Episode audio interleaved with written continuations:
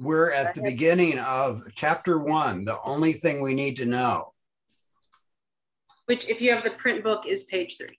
Oh, and I'm going to share it. Someone oh. need, not all of us have it, right? I have it, but on Who, a do- Kindle. who doesn't have it? Does everyone have the book? I don't have the book.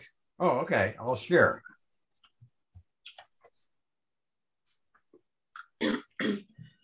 Would you uh would you rather just would you rather not share it, rather just read from the from the um This is fine.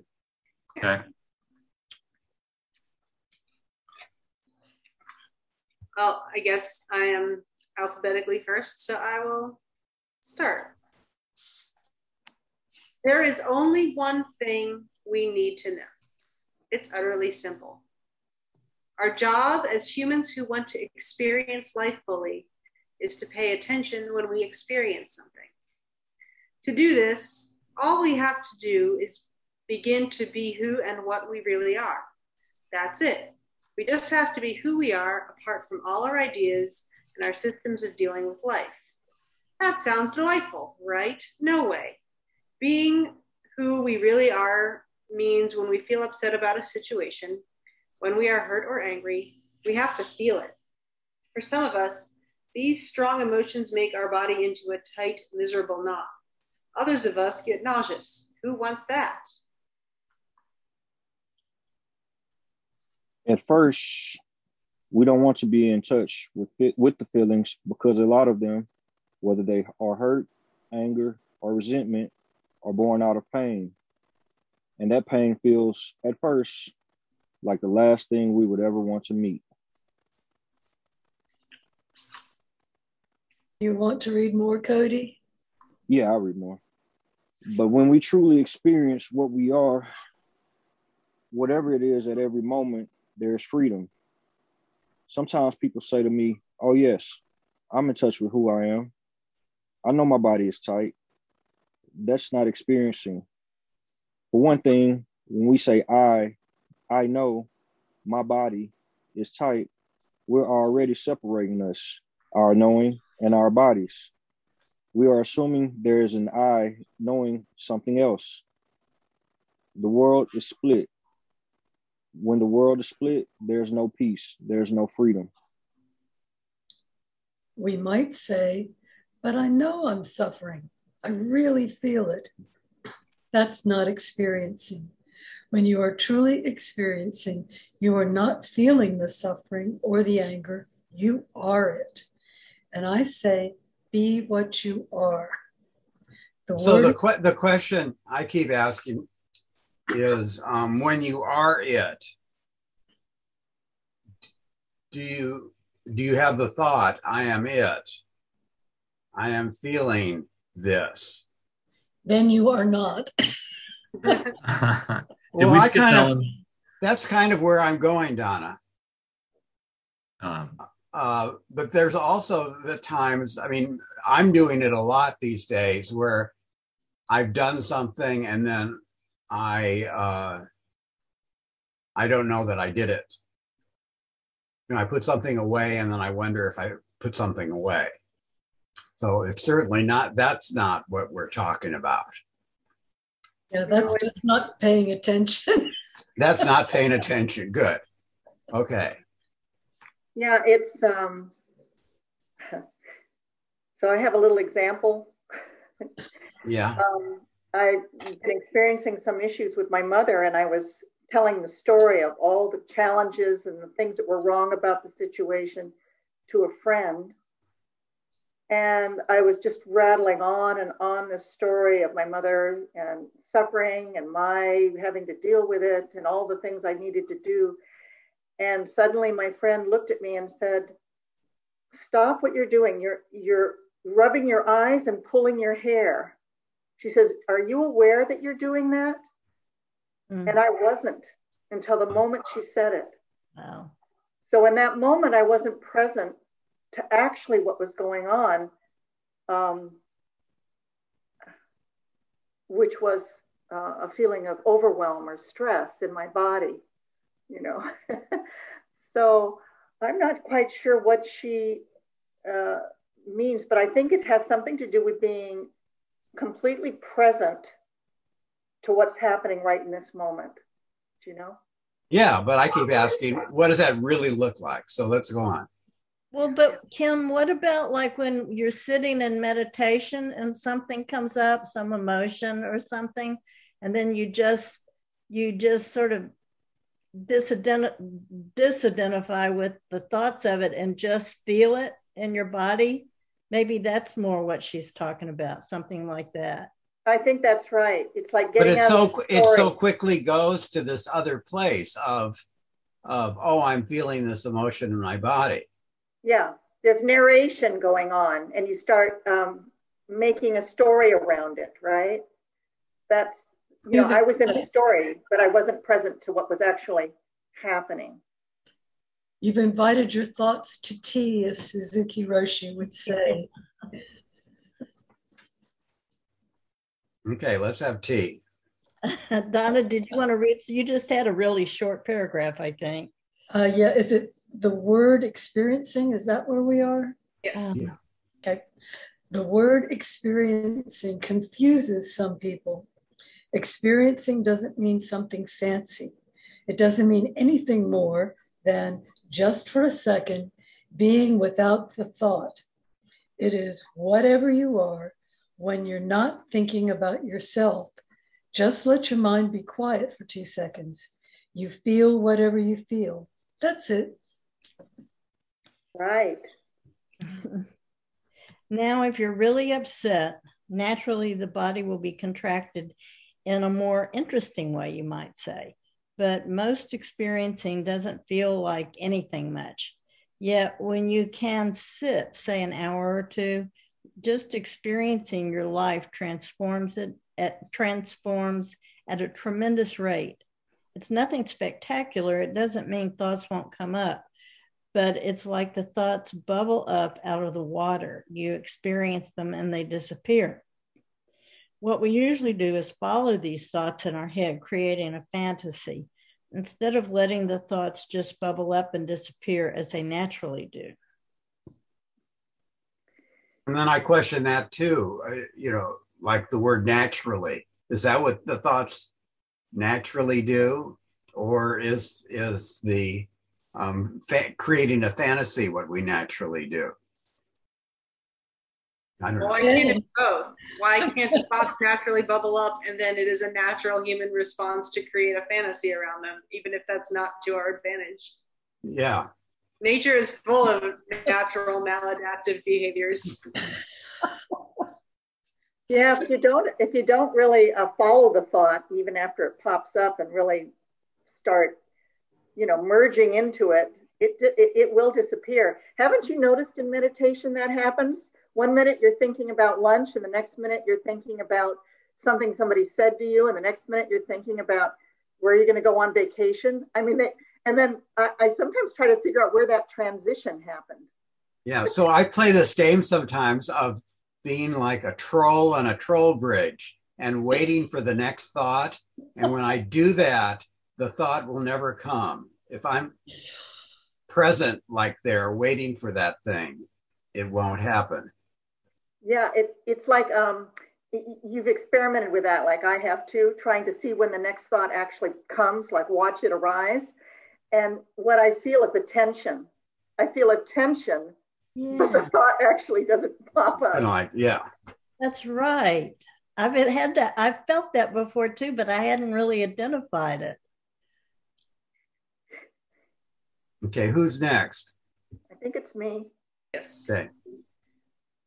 Now, you can try to do any of that. You can't try to let go. Oh, I'm sorry. Let me start again. Now, you can't try to do any of that. You can't try to let go. That's silly. Who is letting go? You can't try to fix yourself. You can't try to be an accepting person. What you can do is experience not accepting something. How many minutes can I just sit and be that? Most people can do it for about three or four seconds. The more we experience, the less we need things to be different, the less attached we are to judgment. And needless to say, a life that grows from that kind of practice is more compassionate, more open, and more peaceful. It doesn't mean you don't fight for things or you don't act, but you do so from a place of quiet and attention. Going into real experiencing can feel like a tremendous loss, and it is a loss. It's a loss of who we believe we are. We lose what we think of as our identity, and that's frightening. Of course, we don't really lose anything, but what we're afraid of is that we have to give up all our ideas about I'm this, I'm that, I have to have this, I have to have that. He doesn't love me, it's a terrible life. In experiencing, there's none of that. You can say, but I don't like a lot of those thoughts. You may not like them, but they are familiar. We'd rather be with the familiar than to keep diving into the unknown. That's why practice is hard, but it is possible. So Nancy, I think you're next. Okay, the secret to transform uh, to trans to transformation. Yeah. We have a life that happening all the time, a wonderful, fluid, amazing life which we may like or dislike, but there it is all the time. And we have a very fixed, narrow, little set of behaviors with which we try to process this vast experience.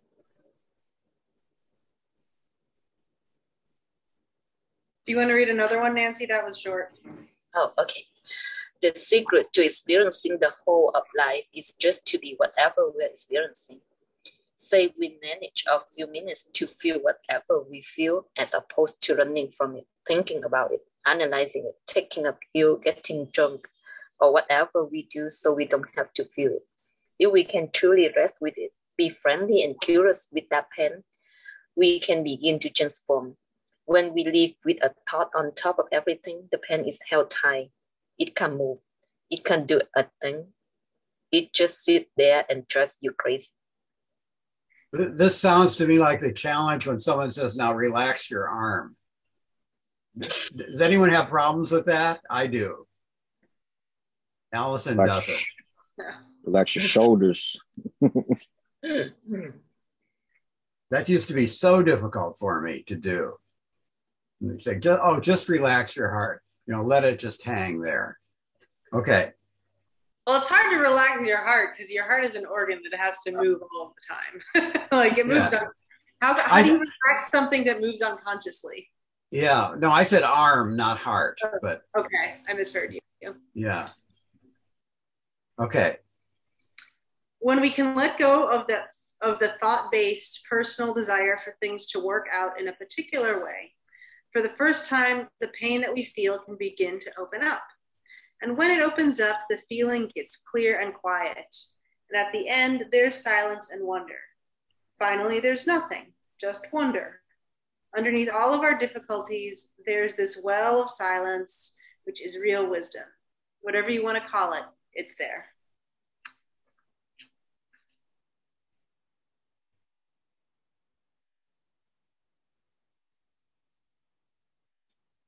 Anyone want to say anything before we go to the next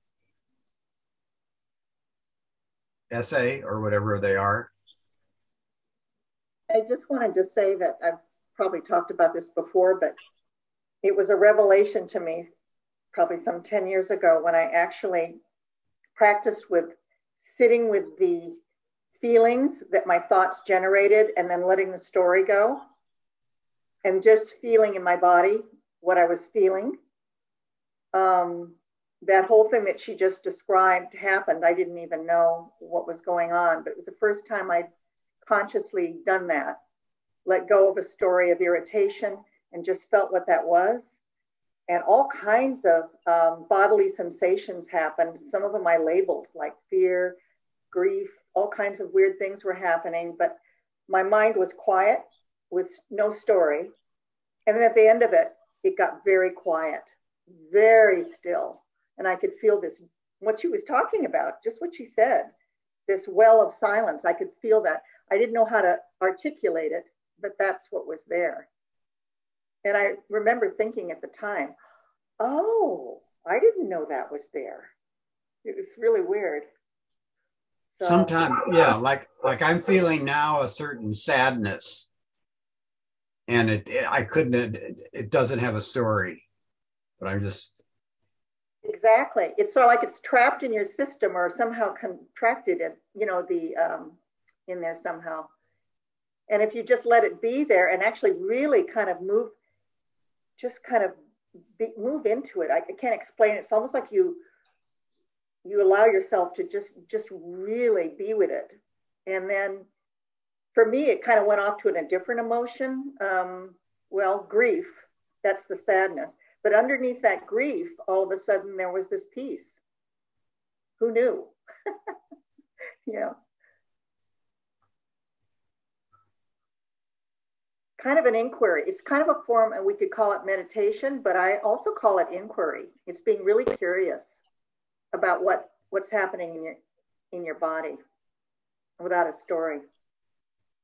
So then my so my question is what makes so she talks about uh, not having to analyze it um, among other things so what makes inquiry different from analysis because in many ways analysis is a form of inquiry if you are trying to investigate the nature of something that involves a degree of analysis yeah, it's for me, what inquiry is, is finding the curiosity or the question. Like in the, my particular experience, it wasn't a question like, what's under here? What's going on? There were no questions, but it was a deep sort of curiosity.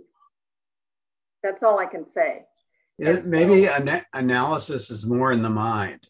Yeah, there was no mind activity. It was more like, oh, and I can't explain it, but like feeling where the tenseness was, feeling my eyes do this, feeling my heart do that, you know, but not having a story or any kind of analysis about it, just like curiosity.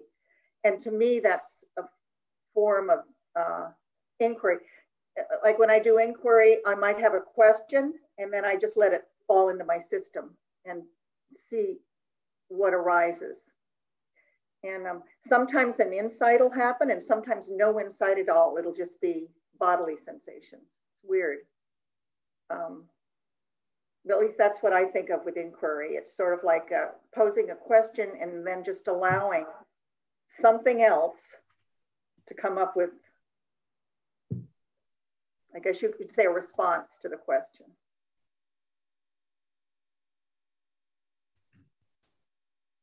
Who's um Who's next?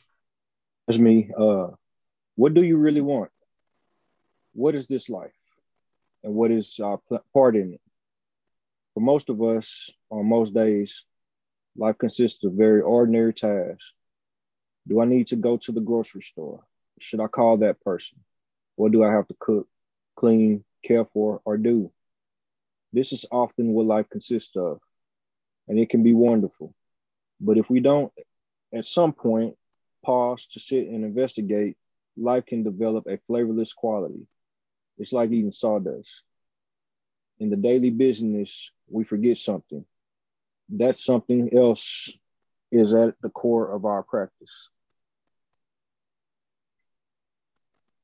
To return to the flavor of our lives, to get curious about what is what it actually feels like, we need to clear a little space Maybe we can only clear two minutes, but those two minutes, if we truly take the time to stop, get curious, and fully experience them, can be a strong beginning. Our human desire is that we want life to go our way. We don't want to be too cold. We don't want to be too hot. We don't want to be too hungry. We don't want to be uncomfortable in any way. It's fine to try and make ourselves more satisfied and more comfortable. But when the whole objective of our life is to be more pleased, more comforted, or more anything like that, then we've lost our way. Much of our meditation practice is spent looking at the personal messiness that we live in. In sitting with the messiness, we can get to know it and learn to be comfortable with it it's not that we get something tangible we just get get to more fully experience our life as it is we become more available to life as it happens. I used to sing in The Messiah, a Christian chorus. We sang a song that went, His yoke is easy and his burdens are light.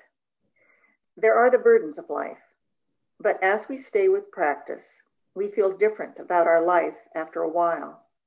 The yoke is easier and the burden lighter. Does that mean that sitting is easy? Not at all. Anybody who sits knows that it's never one thing. We enjoy it or we hate it. It's boring. We get restless.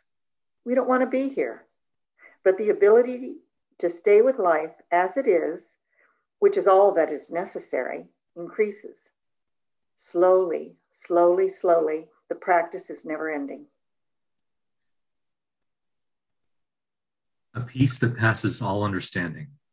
In the Bible, there is a line in Philippians 4 7 about a peace that passes all understanding. Isn't that what we all want? I don't think that kind of peace is some unbroken bliss. That peace is all the ordinary hardships and difficulties and stupid things that we all live through.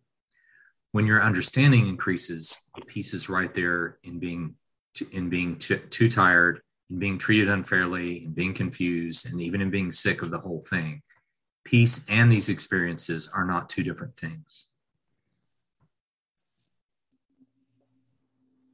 What does that mean? That's certainly different than the ordinary idea of peace, isn't it? Well, I, I was reminded of the before enlightenment chop wood, carry water after enlightenment chop wood carry water it's our relationship to the difficulties it's not that the difficulties go away i guess it's it's peace with uh not wanting things to be different yeah. you know there's this thing that that our dissatisfaction with life is because we want it to be different than how it is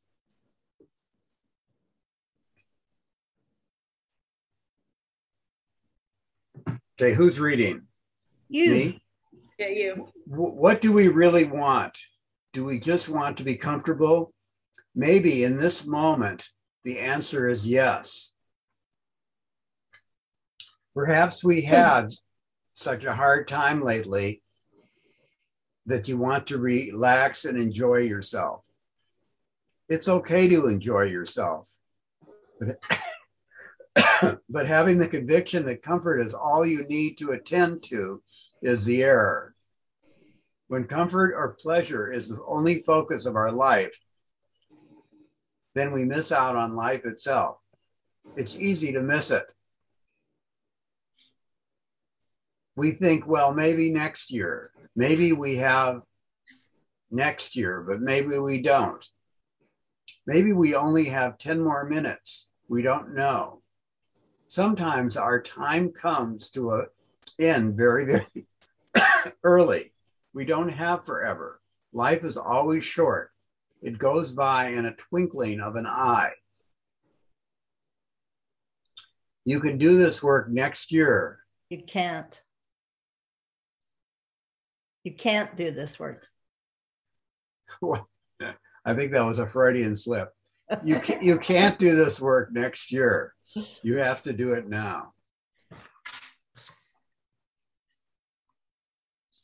Just know, just now, is neither heaven nor earth, only snow falling constantly. This is an old Japanese haiku from uh, 1864. This is the only poem of Hashin that has survived. You can think, isn't that nice? The snow sounds way falling. But let's change that a little bit. Suppose I'm sick and this poem went. Is neither heaven nor earth, only illness pouring steadily.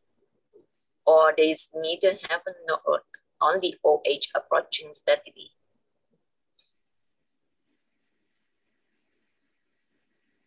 Some people come into the Zen Center and ask me if I know the meaning of life. Well, of course I do. Only snow falling constantly. There is only illness, only separation, only clouds. Happening and happening and happening. Life isn't miserable or terrible. It's just what it is, and that can take the form of severe misery at times, tremendous joy at other times, or some feeling between the two. There is neither heaven nor earth, just poached eggs sitting on the table, whatever it is right here. I sometimes see old friends who are like me approaching what we call old age. Some of them are watching the years go by with increasing bitterness.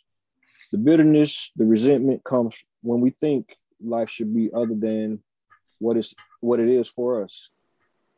Each of us could describe our lives in such a way that they would seem miserable. See, there's a difference between being in the illness or in the snow and being miserable. I was sick for many months over the winter. Do you think I liked it? No way. I didn't pretend to like it one bit, but I wasn't miserable. The miserable would come from the belief that I shouldn't be sick. How come I shouldn't be sick? If I'm sick, I'm sick. Of course, we do what we can do to stay well, but when life is what it is at this second, we have to abandon the never ending judgments that we tend to make about everything. As soon as I was getting better, I made a judgment about my future. I thought, I'm never going to get sick again. That was illusion popping into my head. I'll do this and this and this and this, and I can control my health. You know what? It won't work. Sooner or later, I will get sick again. In it, real- seems, it seems that people with terminal illness are able to do this. What do you think, Ellen, since you've worked with a lot of people like, as opposed to someone with, like someone who gets the flu? Some some are better at it than others. Oh, Ellen worked with in hospice for many years. That's why I asked her. It's a pretty pretty big deal for everybody. But uh, yeah, some people really manage it quite beautifully. Most everybody needs some help with it. Uh, is it my turn? I think it is. Yeah, it is. Um, in real old age, bitterness is obvious. It's in the mouth, the way the face is, the way the body is held. When you're young, the seeds of bitterness can hide as hope in something outside of yourself. Someone is going to take care of me, that wonderful person I haven't found yet, or that perfect job if someone would just see how good I am for it. Or perhaps you think you will find the perfect practice that is going to make you enlightened if you just stick with it. Then you get disappointed or resentful when it doesn't appear or doesn't work. Of course, we can and should change things that don't work for us. But when we have an agenda that it must work for us, the disappointment and resentment arise, and therein lie the seeds of bitterness. Do you think your meditation practice is going to make you happy? It's not. Is it going to change things? Probably in some ways, but maybe not in ways you like. Is it going to keep you from getting sick? It helps over the years because you don't rip yourself up quite as much. But I don't know of anyone who doesn't get sick. Does it keep you from getting old and eventually falling apart? No. I haven't met anyone yet who doesn't do that eventually.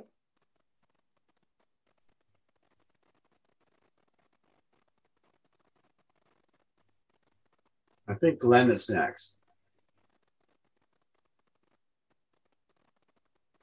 There we go. There is neither heaven nor earth, only what there is. Only you knew, only you know what you fill in here. People sometimes bring up the word enlightenment, but enlightenment isn't something we march towards and one day somehow we grab it. Enlightenment is the ending in yourself of that hope for something other than life being as it is. Whoa, folks, what a definition yeah, of enlightenment. Yeah. so the reason it's dotted line is because a number of people highlighted this. Uh, Kindle does that. Yeah, it's Oh. a good it's a good one. It it made me think of um, when I went to um, Al-Anon and I first heard what is it? Um, expectation results in resentment. Do you know? And it it just seems it, it, this is what I it, this is all reminding me of. We have some idea of how things we want things to be. So, uh, you know, in, in the four practice principle chant that we do, we um, we say uh, the self-centered dream, and then we say life as it is.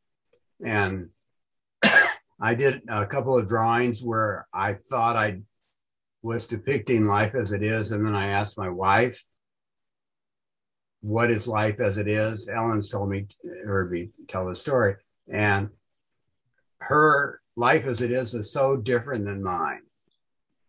And it was so surprising to me. She was talking about trees and birds and streams and and mine was uh, at that particular time uh, my father shooting arrows out at me. And and the other one was a hydra-headed monster. So um, so life being as it is you know if each of us depicted that it would be very different which is kind of different. It seems like when you get down to things as they really are we should all see it the same way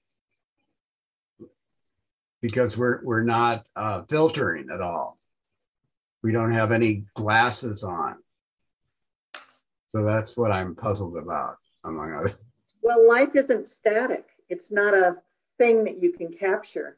No. It's constantly moving and changing. So, you know, No, but if, if we were all at, let's say, at the same party, yeah, you're frozen now, Gail. Okay. We were all went to, to the same party, and at the same moment, we wrote down exactly what we see, and we really could see it clearly. Our descriptions might be different. In fact, there's a great story about it's a photography story, and so all these photographers line up on a hilltop and they're looking out into the landscape and they all take the identical picture and then they develop the pictures and they all turn out completely different. So it's it's that it's the kind of it's thing. like it's perception, right? It's yeah and i i used to give an assignment where the students would have to do what we call a record shot which is like the truth the whole truth and nothing but the truth. And then they had to do a, a, like an interpretation. And often the record shots were more interpretive than the interpretation it was really interesting how uh, it was hard to tell what was what was what when they tried to say exactly what the thing was it wasn't um, it was more inventive in a way sometimes Yeah, than- I, I think I think you're talking a lot. To me, it reminds me of you know like uh, the way we frame things, our perceptions of things, and there there's probably an infinite number of ways of, of perceiving. You know, just like it's raining outside, so there's rain, and then there's the whole story about rain being something you want, something you don't want. Um, it's raining too hard. It's not raining enough you know, it, rain feels cool or the rain feels too cold, you know, but life as it is is just it's just raining. You know? would yeah would this be a good it's it's 750 or almost would this be a good time to would this be a good place to pause and do our 10 minutes of writing well let, let's see how much more how many much more is there on this chapter Not much. Not Uh, much. we just have Very, it's short. It's only a few, all yeah, it's about five paragraphs or four. let's do it i think who's next I think it's Kim, right? yeah, it's Kim. giving up hope none of us want to give up hope being hopeful and then losing hope, then gaining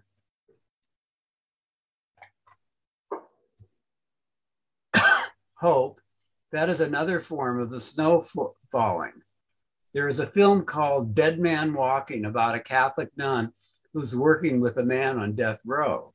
At the end of the film, someone says to her, I wish I had your faith. And she says, It's not faith, really, it's work. I thought that was a very insightful line. What is the work?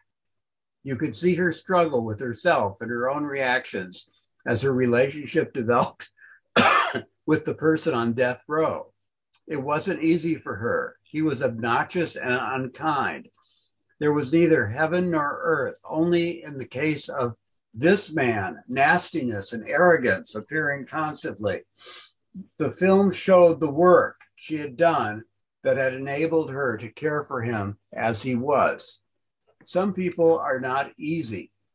We don't want to care for people as they are. We want to care for them after they've made a few changes. You know, just a few. Then we might consider it.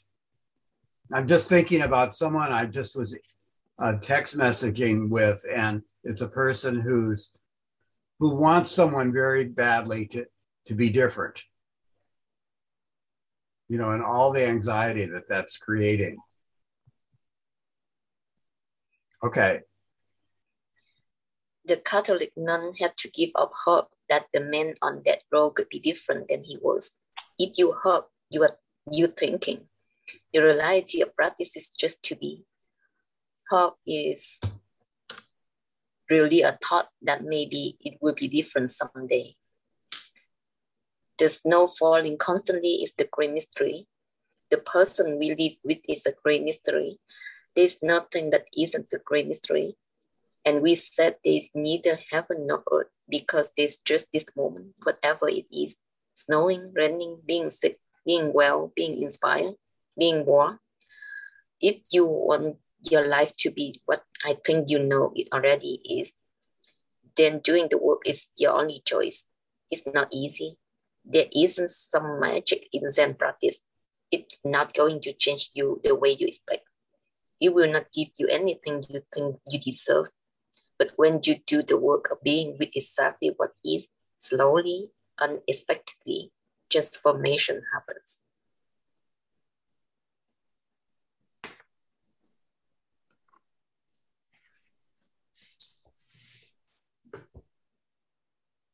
Beautiful. Okay.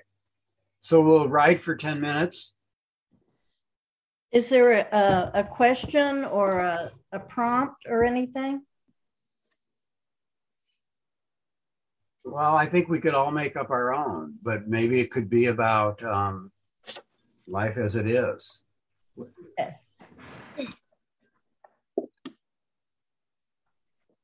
I mean, I'm, that's what I'm so curious about is, is uh, what does this mean? That, okay. That, all right. Thank y'all.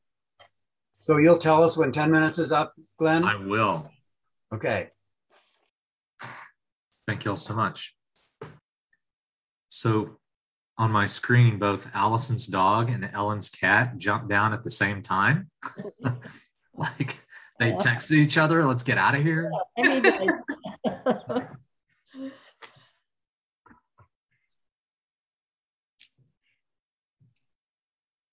there, there was a word that I I read this somewhere. This might be a Donna question. It is a Tibetan word and it means the natural effervescence or energy of the mind, the way thoughts just appear and bubble up. Effervescence, like there's no rhyme or reason to it. Does anybody remember what that, where we were when that came up? Or what we were reading?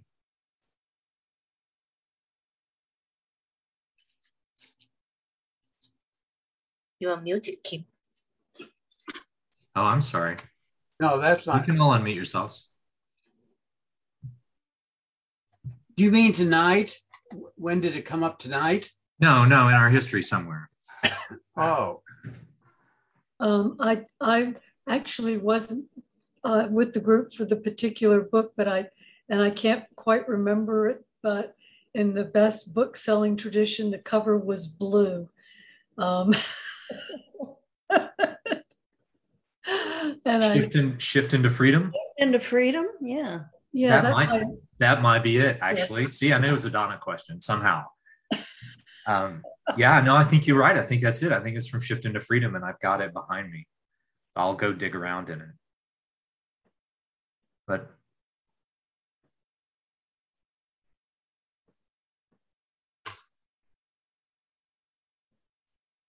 does someone want to uh, read or say what they came up with, Cody?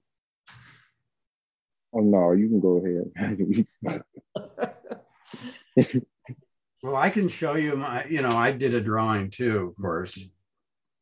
I wrote, I don't know why we all see life as it is so differently. That should, oops, that shouldn't be. In science, if two people weigh an object, they will come up with almost the same answer, but it is much different in life. Some see life as an adversary and others like a friend. Are these necessarily different self centered dreams, or could they both be life as it is? And then I have these two guys. Oops. Yeah, I have these two guys, and they're uh, they're looking at a mountain, and the mountain's called Is. and they're they're seeing it very differently. So, uh,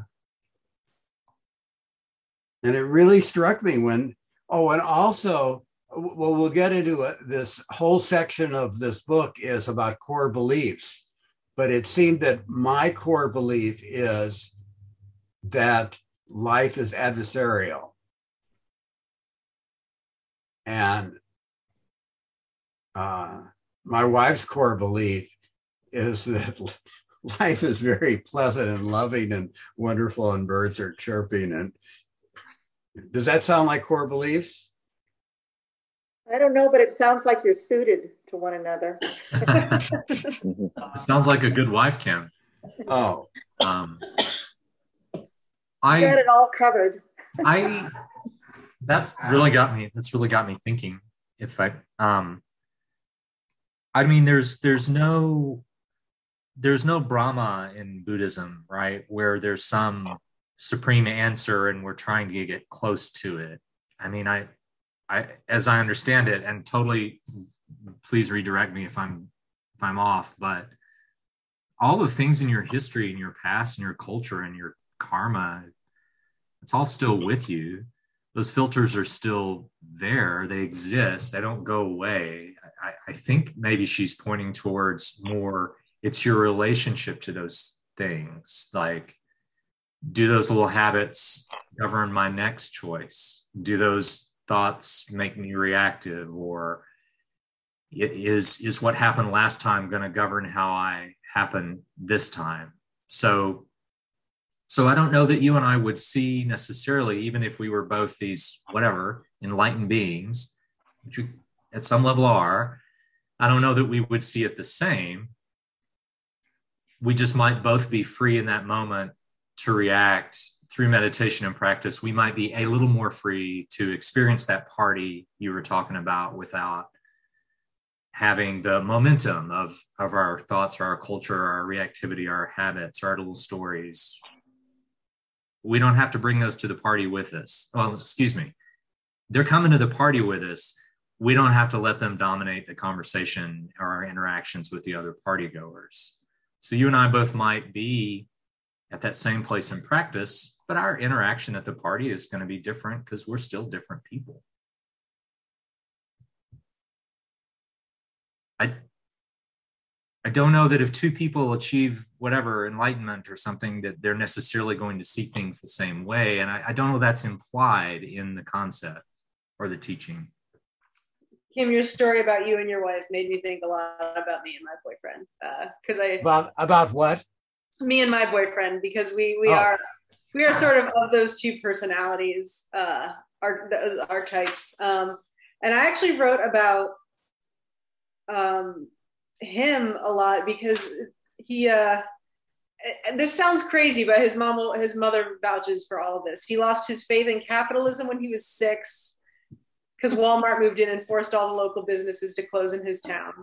And he lost his faith in democracy when he was seven and had to like his dad was running for state office and he had to be a seven year old out on the campaign trail and then decided that democracy was not as it is uh, now is nonsense. And then he lost his faith in God when he was nine. Like these are all true things. And I was just sort of thinking of the um the quote from Dead Man Walking. And so it's like he, he like he lost all of his faith in all of these major institutions at a very young age.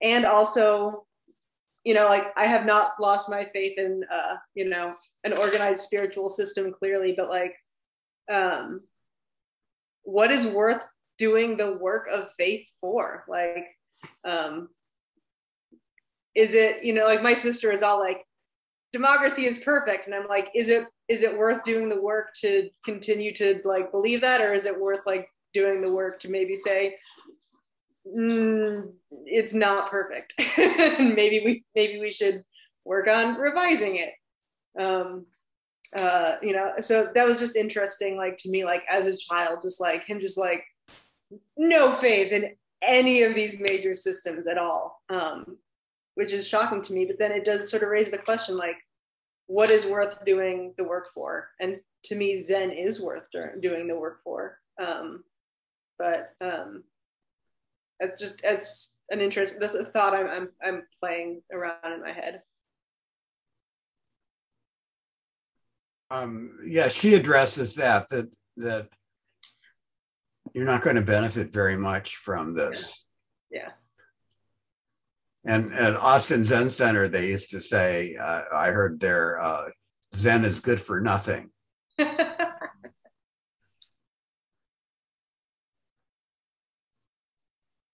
I, don't.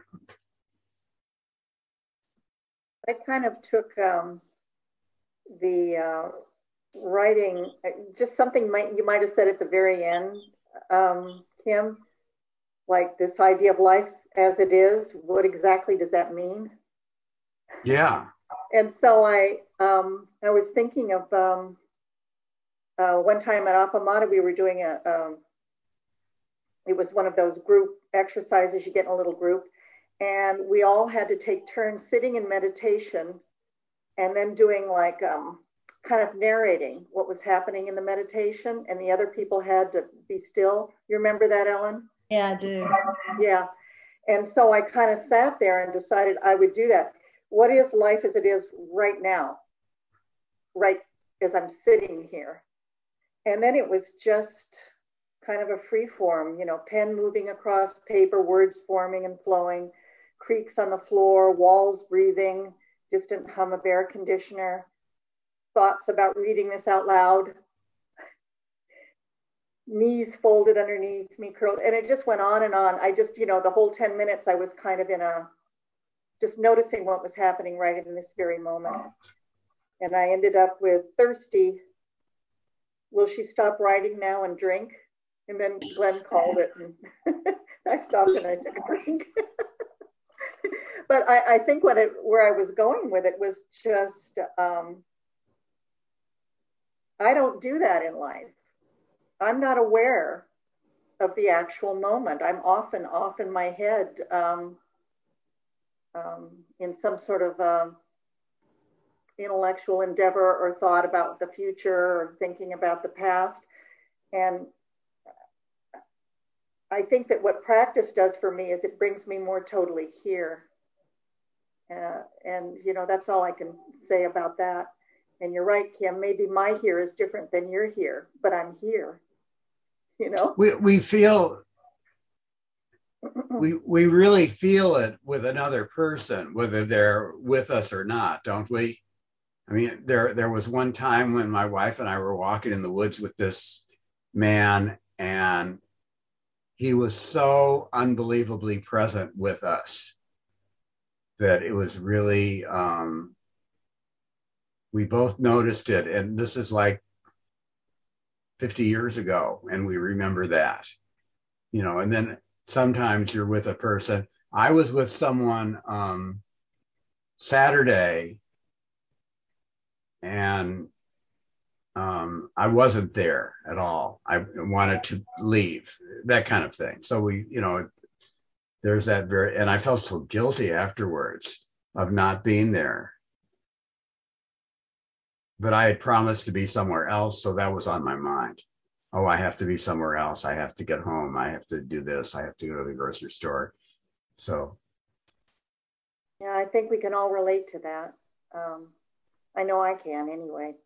Um, I, I, will say that uh, when I'm with somebody who's in, who's completely present for me, I would say that's a form in a way, or a. I, I think that's a form of um, an enlightened person. You know, they don't necessarily have to have all the bells and whistles, but when somebody's there for you 100% like that, listening, being, you really feel the energy of that. And I, I agree. Nancy, you want to say something? Oh no, just my uh, my cat makes some noise, so I just tried to mute so people can listen oh. to you. Ellen. Well, I, I, mine was very much like uh, Gail's like the the coolness of the floor under my foot, the cat thumping her tail, and uh, and then I, in my mind, I sort of expanded it to life as it is the only teacher, and so as a teacher, that would be, and also uh, Glenn mentioning mentioning the bubbling up.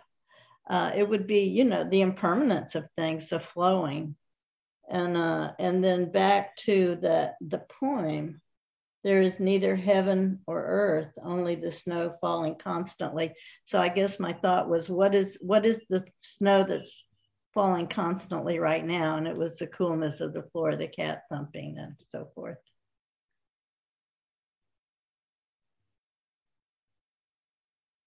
cody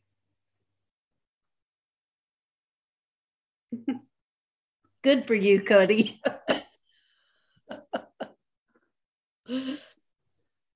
Donna? Well, I'm just thinking about the snow that's falling, always falling. And even though to me, we're, you know, Ellen's off in Richmond, the rest of us are scattered around Austin, Glenn's out, out in hill country. And it's still, that's the snow falling you mm. know that it's it's you know it doesn't much matter how far apart we are or that we're seeing each other on these screens on the other side of the screen where we are it's still all of a piece you know it it's i guess we could call it life um you know that to me is the snow falling and that i think the more we are attuned. Yeah, I've loved um, the part um, where uh, Joko's revisioning of uh, that poem. There is neither heaven nor earth, only old age approaching steadily. Um, I'm at the age where I can really appreciate that one. Um, but I think you know, when you're talking about the party and all the different, you know, how is it that people see things differently, you know? Um, well, like Glenn said, you know, it's our karma. You know, there's so many things that make us different from one another. But Zen's not about wiping it all out and making it all the same. It's somehow, you know, we're, it doesn't want to give in to all the ego, all that baggage, all that karma. But at the same time, it's creating, you know, each of us are this amazing expression of all of it.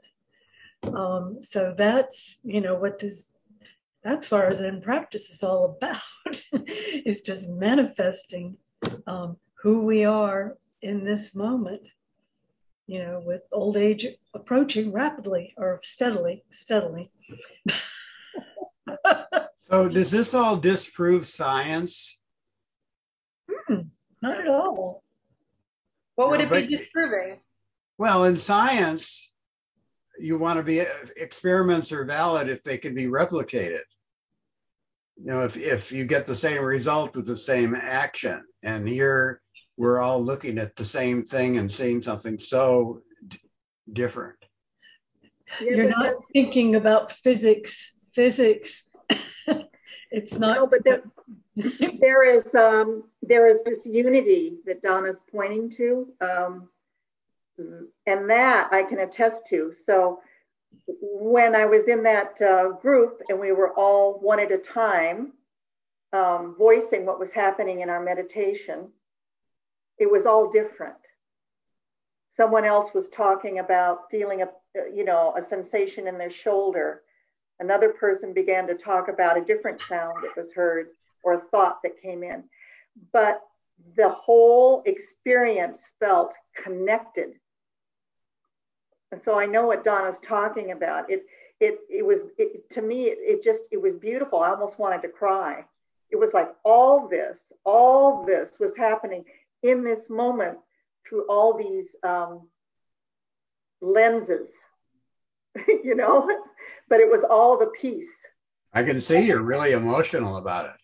Well, it was because Donna just put to words what my what my experience kind of was in, in that particular um, exercise we did. Okay, I'm going to share something now. And I put it in chat. I'll read it. The last stars will die out 120 trillion years from now at most, followed by 10 to the 106 years of just black holes. Condensed, that's like the universe starting with one second of stars and then a billion, billion, billion, billion, billion, billion, billion years of just black holes. Stars are basically the intermediate, immediate after effects of the Big Bang, a one second sizzle of brightness before settling into an essentially endless era of darkness. We live in that one bright second. Isn't that cool? And we, you know, our life as human beings, probably of that one bright second is just like a mil, you know, a, a millisecond, right? That, that that humans existed, and then there's going to be this darkness.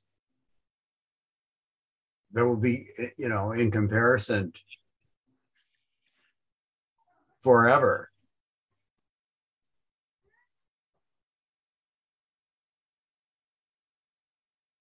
Maybe. Maybe.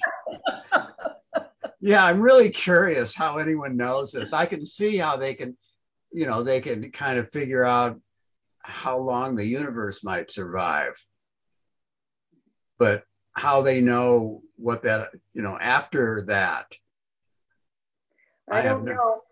Oh, we'll all be dead, so whatever. Or will, or will we?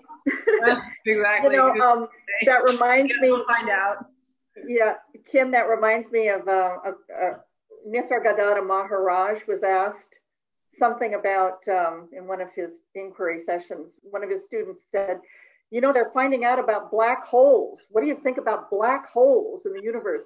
And he just looked up and said, "You are the black hole." You know, that was- there is nothing that you're not. so, anything else anyone want to add, or are we done?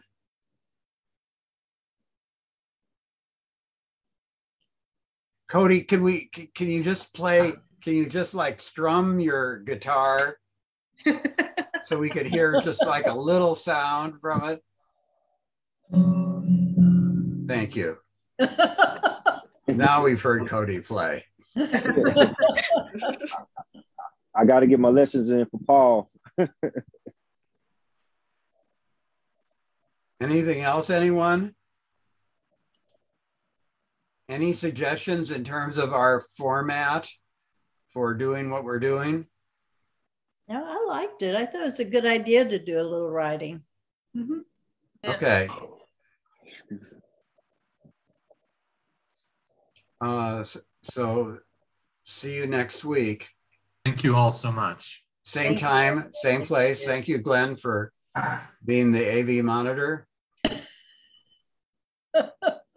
I'm gonna I'm gonna send you a, a, a, a recording of a bell though. I think we have to perfect this bell business. You got to get this bell down.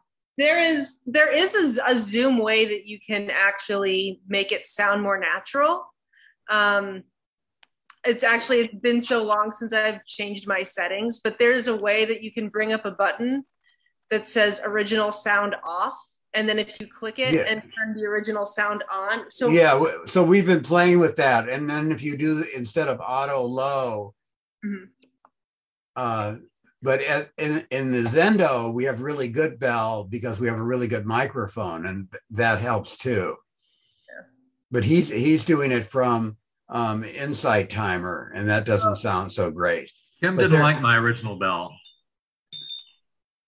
He wasn't having it. I have an Well, I, li- I actually like that better than the Insight Timer one. Now you they- tell me. The Insight Yeah. timer sounded like a clunk instead of a bell. I didn't like it. All right. Yeah. I've got some cowbells at the farmhouse. We could like. Well, why don't you try those? or I'm going to. cowbell. All right. Or Thank cowbell, y'all. As they say. Good night, y'all. Good night. Good night, everyone.